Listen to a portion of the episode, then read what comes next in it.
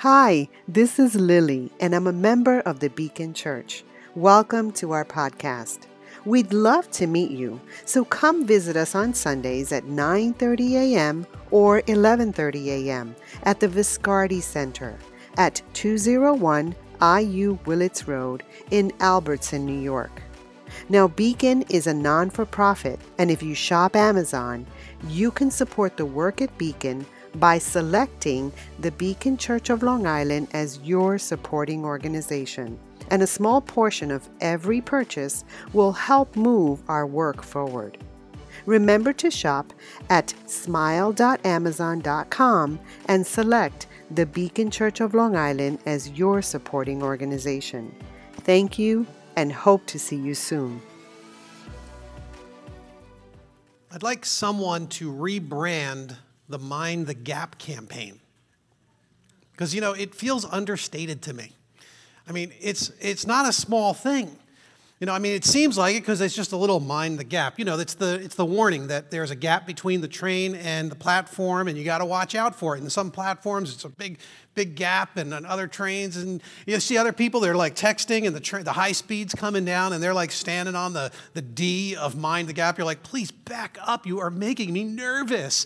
Like, don't you realize this is like not, but I, and I don't think it would be a big deal. Like, you could come up with like a whole series of pictures that I think could could give us like a better insight, like, ah, you know, like you're about to fall, right? That would be a fun one. Or maybe like a guy getting his foot stuck, he could be screaming, like, ah, I didn't mind the gap. Uh, you know, I saw it there, they told me, but I didn't know, it wasn't such a big.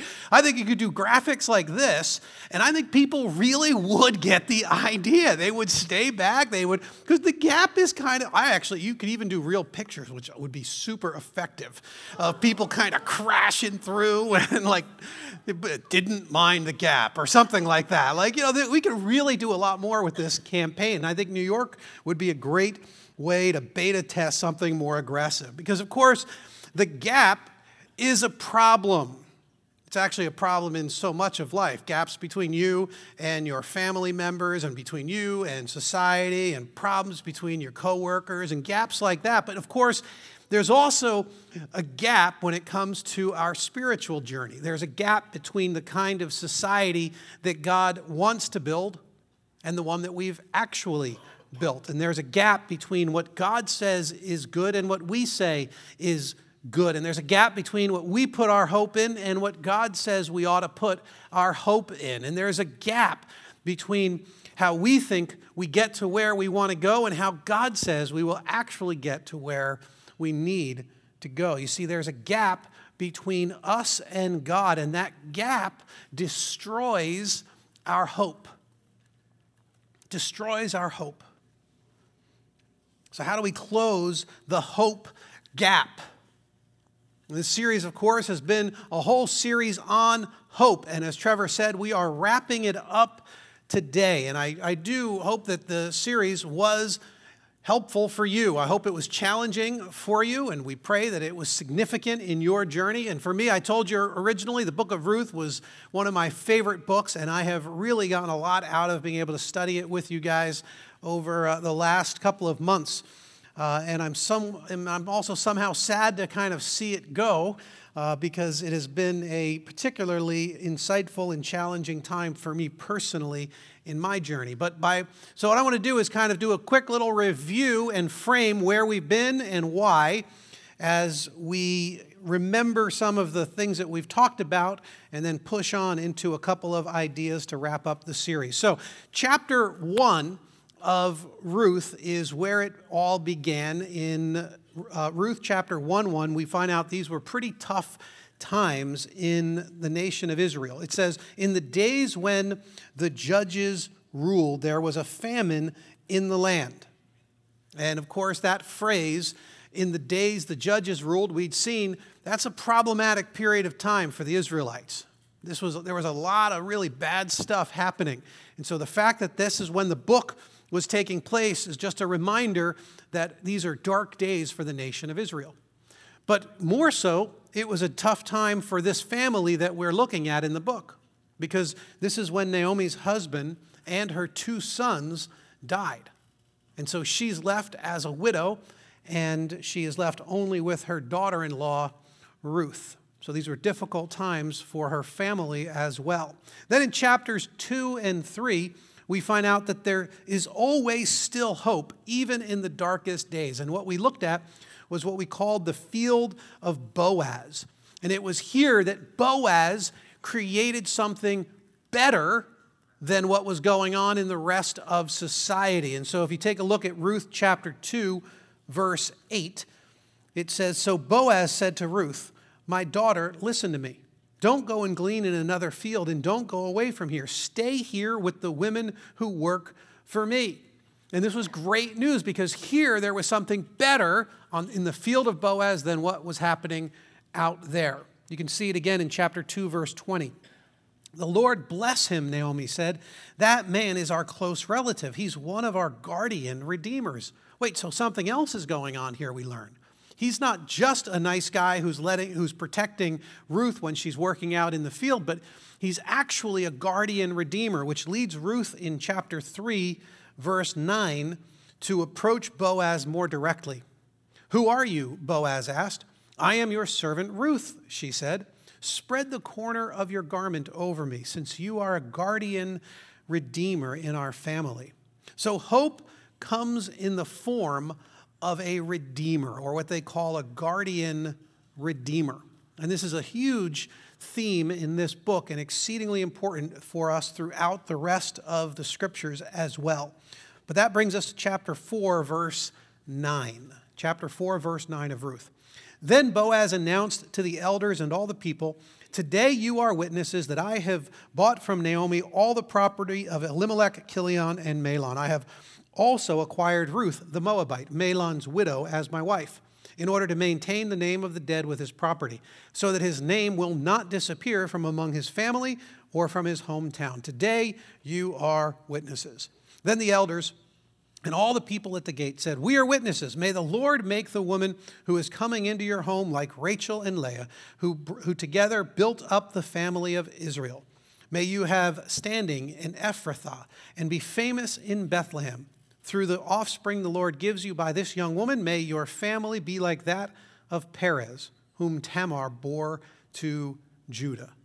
So God provided exactly what Ruth and Naomi needed: a guardian redeemer. A guardian redeemer. And in verse thirteen, we're introduced to this guardian redeemer, who at first it sounds like it's Boaz, but really not exactly fully. He's the beginning of it, but it's really the child who will become the guardian redeemer. Verse thirteen, "So Boaz took Ruth, and she became his wife.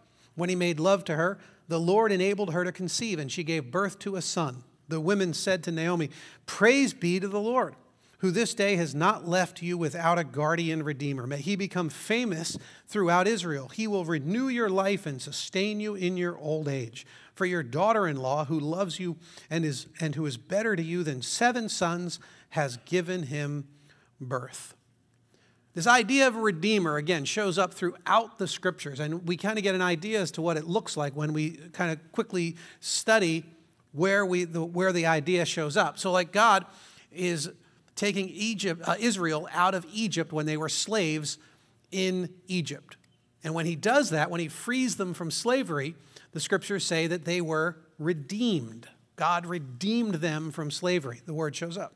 If a person falls destitute and a family member comes along and helps them get their property back and helps them get reestablished in the land, that family member is said to have redeemed that person who was hurting. When Job spoke of a redeemer, it was someone who was going to rescue him from suffering and from heartache. If a guilty person is shown kindness rather than judgment, even if they didn't deserve the kindness, they're said to have been redeemed. People are even described as being redeemed from death, which is a mysterious concept in the Old Testament, but we don't we get a lot more information about it in the New. So the idea of a redeemer is the person who rescues. It's the one who saves. It's the one who gives us hope. And that's a very important topic for us, especially as we even think about the Hosanna that we sang about. It's a cry for God to save or for God to redeem us. And in this story, we know Boaz, of course, is a redeemer, but we also know that Ruth is a bit of a redeemer, because without her, Naomi would still be left destitute. But of course, the story is really building toward Obed, the son of Boaz and Ruth, who would grow up and become the promised redeemer. But all of this actually points to an even greater redeemer. Look at verse sixteen, chapter four, sixteen. Then Naomi took the child in her arms and cared for him. And the women living there said, Naomi has a son, and they named him Obed. He was the father of Jesse, the father of David. This is, then is the family line of Perez. Perez was the father of Hezron, Hezron the father of Ram, Ram the father of Amminadab, Amminadab the father of Nahshon, Nahshon the father of Salmon, Salmon the father of Boaz, Boaz the father of Obed, Obed the father of Jesse, Jesse the father of David. So there are these different vantage points when it comes to how this story is experienced by different people. So if you were Ruth and Naomi, the part of this story that matters and where it feels like is really the climax is, is Obed. Because in their lifetime, that's all they would have known. It's actually all they really needed, is they needed their guardian redeemer, Boaz, to produce Obed, who would take care of them in their old age and protect them and redeem them. But the writers who wrote Ruth weren't thinking in terms of Obed. You see, the story ends with David because David was actually the hope. And not just for one family, not just for Naomi and Ruth, but David became the great King David, who was actually the hope of the entire nation of Israel. So that vantage point actually reveals to us what the story of Ruth is all about. It's an origins story about King David, which of course surprises us if we're not familiar with what's going on here in the story. And this, of course, is an amazing thing for us. It's a great promise for them, because David was going to bring an end to the misery of the time of the judges. There's a, a way to think about the nation of Israel, kind of how they experienced uh, the, the whole of creation up until this point. So you have at the very beginning the perfect creation in the Garden of Eden. And everything is going fantastic. We're close to God and each other, and no sin has yet entered into the picture. And then the fall of humanity with our rebellion against God plummets us into this despairing place. And then for the next, say, eleven chapters in Genesis, we find out that humanity is tanking until Abraham. And the great Abraham gives us hope. Except that whole generation ended in slavery. So it didn't really last that long. But that's all right, because Moses comes on the scene and he brings them to an even greater place than Abraham was able to, which is spectacular and so hopeful. He's taken them out of slavery and he's leading them toward the promised land, and then they end up in the wilderness because of their brokenness, because of their sin, because of their hatred, because of their, their pettiness. They ended up in the wilderness. But Joshua leads them out of the wilderness. And this is a high point as they sort of take, start to take over the promised land, only to see the whole thing fall apart at the period of the Judges. And that up and down period that's going all the way down, that's marked Judges there, that's the period of the book of Ruth. So they've been through this cycle numerous times already.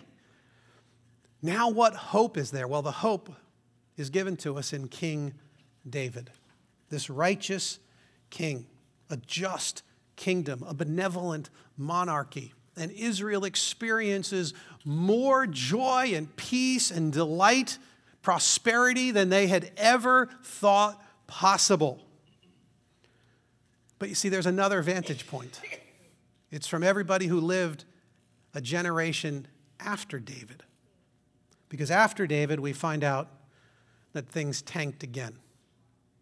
There was fighting, and there was civil war, and there were divisions, and there was immorality, and there was idolatry, and it ends in the lowest point in the history of Israel, the exile. where they're not even in the promised land, and the temple of Solomon has been destroyed. Hope crushed once more. And there's a gap that the Israelites could never quite close. And even if they thought they were getting close to it, they could never quite get back to what they had lost. Why? Every time it was because of sin. Sin in the human heart. Every time things start to improve, sin breaks in again and everything falls apart. Sin creates this ominous gap. So the question becomes now for everyone, how do we deal with this sin issue? So Jesus, he comes on the scene, and there's all sorts of different people who know the, the, the history of Israel, and they're all trying different ways of closing the gap between us and God that is caused by sin. All sorts of different groups. So for instance, one of the ways you can deal with it is to escape the influence of sinners. Just pull away from them altogether. Go up on a mountaintop and live in your monastic sort of community. And as long as you're separated from society, you'll be able to create the perfect society. That was the hope. That was the hope of the Essenes. And some of you have heard their names because they're famous now for the Dead Sea Scrolls, because they took a lot of notes and they saved them in the caves. So that was great news for us because it's fantastic. It's also the only real reason we know the Essenes, because, of course, they pulled away from society and they went and hid in the mountains.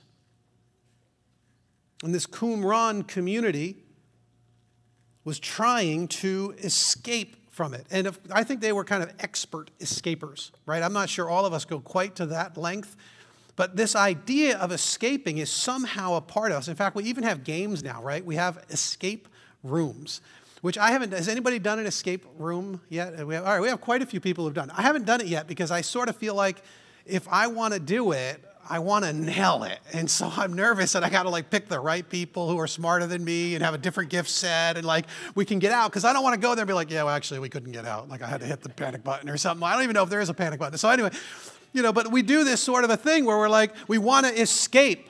And I think in some ways this is really helpful for us to know, because if we're trying to escape, could you tell them I'm busy? It's just, if that's my dad, tell him I'm, I'm always busy Sunday morning. Good. If you, so, you know, we think about these, like this idea of escaping, and it was like, you know, it dawns on you that that we've been trying to get out ever since we were like first born, right? And so like, we, like they literally stuck us in a cage. Um, like, how, what is that about? Like we're like bars. And so now we're trying to escape. And then what we end up doing is not unlike what the Essenes were trying to do. And I know Christians throughout history who have tried, the, I mean, personally, I know them in my own life, and also we see it throughout history where groups of Christians pull away into monastic little little co- collections of people, or they, they pull away in lifestyle, they pull away in, in all of these things because they don't want to be influenced negatively by the world. I know Christians that will actually, they'll cut out all of their non-Christian friends. What? Well, you got to. I mean, you know, they're not living like I am. Yes, because they're not Christians. You know, I know others who say, I'm moving, I'm getting out of this area. You know, this area is just filled with too many pagans. Well, where are you going to go? North Carolina? What are you going to do? Like, what is, like, this is actually where the work is then. But instead, we try to escape. You can also fight. That's always another strategy. You can fight the sinners. There was a group of people. We've seen it in history, the fundamentalist movement in the forties and fifties. There was the moral majority and Pat Robertson and guys like that. You know, they were, they were raging against everyone, it seemed. Jesus had a group in his day as well. They were called the Zealots. And the Zealots wanted to overthrow Rome and kick them out of the Holy Land. And they said, if we do that, then we'll have a perfect society. Then everything will work. Then we'll close the gap. Finally, they tried it. Maccabees, Justice Maccabees, they tried it.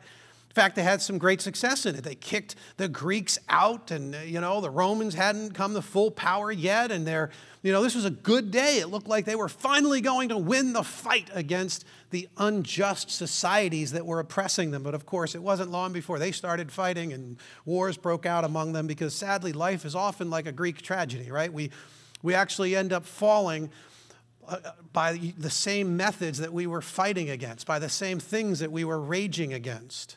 They're often the things that actually pull us down. You know, it might be it might be cute to see, you know, a kid with his hand caught in a cookie jar, right? But you know how many times there are champions of a cause who end up committing the same atrocities that they're fighting against. How often this takes place, but you're actually fighting the fight. How many times does a, is a pastor caught with his hand in the cookie jar? Not a month goes by where you're not going to find some high-profile pastor, uh, you know, national, international recognition, who's now being, being shamed out of ministry because of some things that he had been doing wrong. See it all the time now. That's just the big guys who get in the news. Imagine how often it's going on, not in the news. Right? It doesn't make the big scenes. How often about the, the very the very ones who are raging against certain things are actually caught in those same things. And I'm not I'm not throwing stones at them. I'm just pointing out that this is part of the human problem. I mean, it's not just in the church, right? The Me Too movement. How long did it take before a few of their, their major champions ended up being accused and guilty of the very things that they had been fighting against? You're like, what just happened? I don't even understand how this could be. All of that's like way worse than Bernie being a millionaire, you know? But it's like that. It's that sort of an idea. We rage against it. It doesn't actually work. We can also make more rules about sin. Super popular way of trying to deal with it. If you have more rules, then we will have a perfect society. Jesus had this group, of course. The Pharisees were doing this. They're saying we can't obey the law because we lack specifics. And if we have a lot more rules, then people will be able to finally obey the law. Cheryl, so Cheryl drives when we're together in the car because she She drives better than me, and I don't drive well. So anyway, so she drives. And so we were p- parking in Oyster Bay, and she pulled in. She parked the car, and she's like, hey, could you go out and read the signs? And I was like, oh, yeah, I'll go out, and I'll read the signs. So I, I got out. I read the signs, and she said, so can we park here? yeah, I, I don't know. I, I'm sorry. I just, I quit. I gave it up. This is, I actually took this picture. I'm like, I just, just get the ticket. We'll just pay the ticket. It just, it's no big deal. Just leave the car. Uh, but I'm not going to deal with it because, yeah, because lots more rules are actually going to help us obey the law. That's what you guys are experiencing right now, right? You're getting your taxes ready. So you're ready, right? Because, you know, it's it's so more rules has helped you with your clarity. You know, almost every single one, I'm sure every one of you is breaking a tax law. We just don't know them. They're just impossible. The experts don't even know them anymore because there's too many thousands of pages. More rules. I don't know why anyone really thinks that more rules are going to help us stop breaking the rules. Maybe you can try harder. There was a group of people, the holy ones, Zechariah, Elizabeth, Simeon, Anna, maybe even Joseph and Mary came from this tradition. They were called the Hasidim, the holy ones. And they knew that the problem was personal sin, and so they thought the solution would be personal holiness. And they were close, they were trying, and they tried really, really hard, and it was great to do. I'm sure it was an admirable effort. If you try harder, we will have a perfect society. The problem is, that's sort of what we've been doing all along. Every step of the way, we tried a little harder with Abraham, we tried a little harder with Moses, we tried a little harder with Joshua and with David. We make more and more promises only to break more and more promises. So then you get fed up, you get tired, you get exhausted, and you can just simply lower the expectations. Jesus had a group of people that were redefining what the perfect society would even look like. They're called the Sadducees. They were part of the aristocracy or the high priesthood. The Sanhedrin was made up. And they just thought, that's actually unrealistic. It would be better for us to really accommodate culture as we find it. And not really work. Of course, when you're at the top of the heap, it's easy to want to keep the status quo.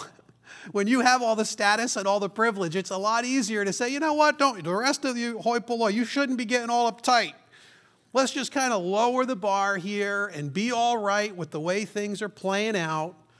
Let's maintain our relationship with Rome and appease them, and let's, you know, integrate with the dominant culture. It just feels so defeatist and elitist to me. And ironically, each one of these strategies led to its own failure. The Essenes became irrelevant. just they're not doing anything. They're not engaged in any way. They're not doing the work that God has called them to do. We have the Zealots, who ended up being the haters. They brought the wrath of Rome down on Israel and finally and ultimately destroyed them and the next temple. We also know that the Pharisees were well known to be judgmental and harsh and hypocritical. And we know that the Hasidim would be laden with guilt because they kept trying harder but kept failing. And of course, the Sadducees were simply lukewarm and became meaningless. So Jesus comes on this scene. These were the groups that he was actually engaging with when he entered into Jerusalem on Palm Sunday. And he doesn't fulfill any of their hopes. He disappoints every single group.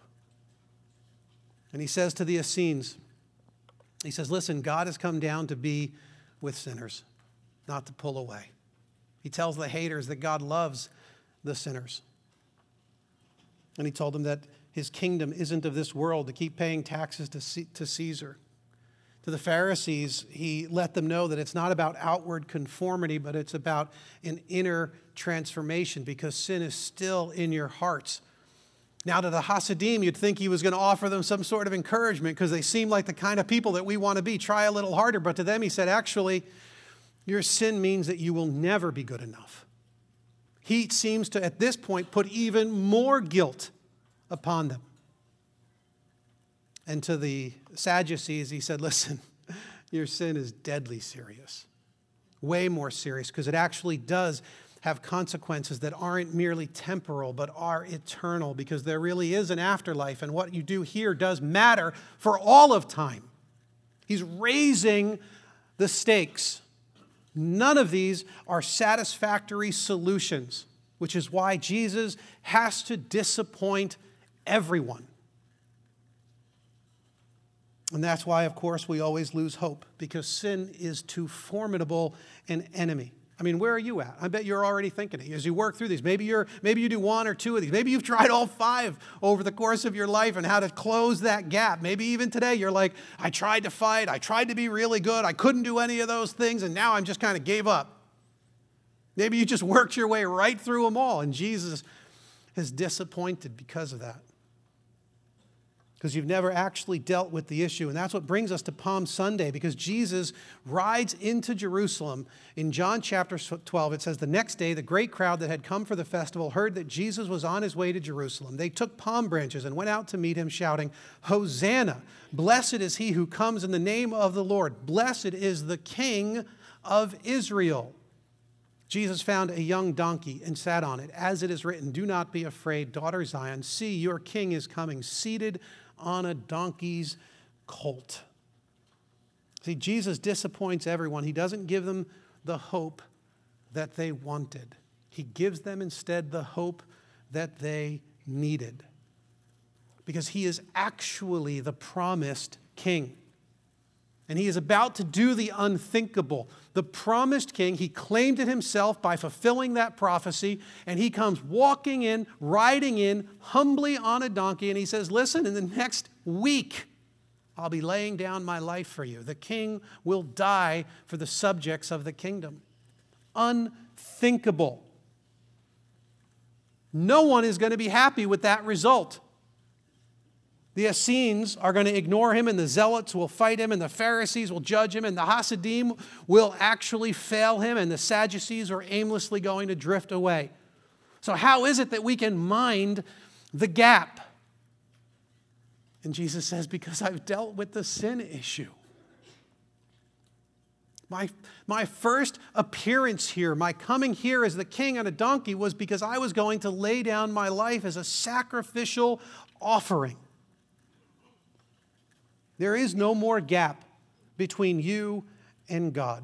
Jesus, the promised king, came and dealt decisively with the sin issue. And now we don't need to, to run and hide, and we don't need to fight others or be harsh or judgmental or crushed by guilt, or we don't need to walk away in lukewarm defeat, because the king has dealt with the sin issue, the issue of the heart. He laid down his life, and he gave us the true hope from heaven. But now you look out about in the world and you go, yeah, but that's great, but there's still a gap between how I'm experiencing and what's going on in the world. There's still sin and heartache and misery all around us. And Jesus says that's because the full hope of the kingdom isn't yet here. It has begun in you, but it isn't yet fully realized. Because what we didn't know then, but from this vantage point after Christ, we now get to see in the story. It wasn't going to end with David, and it wasn't even going to end with the true king coming and laying down his life. The first time he came, he came on a donkey, but the book of Revelation says he's coming on a white war horse.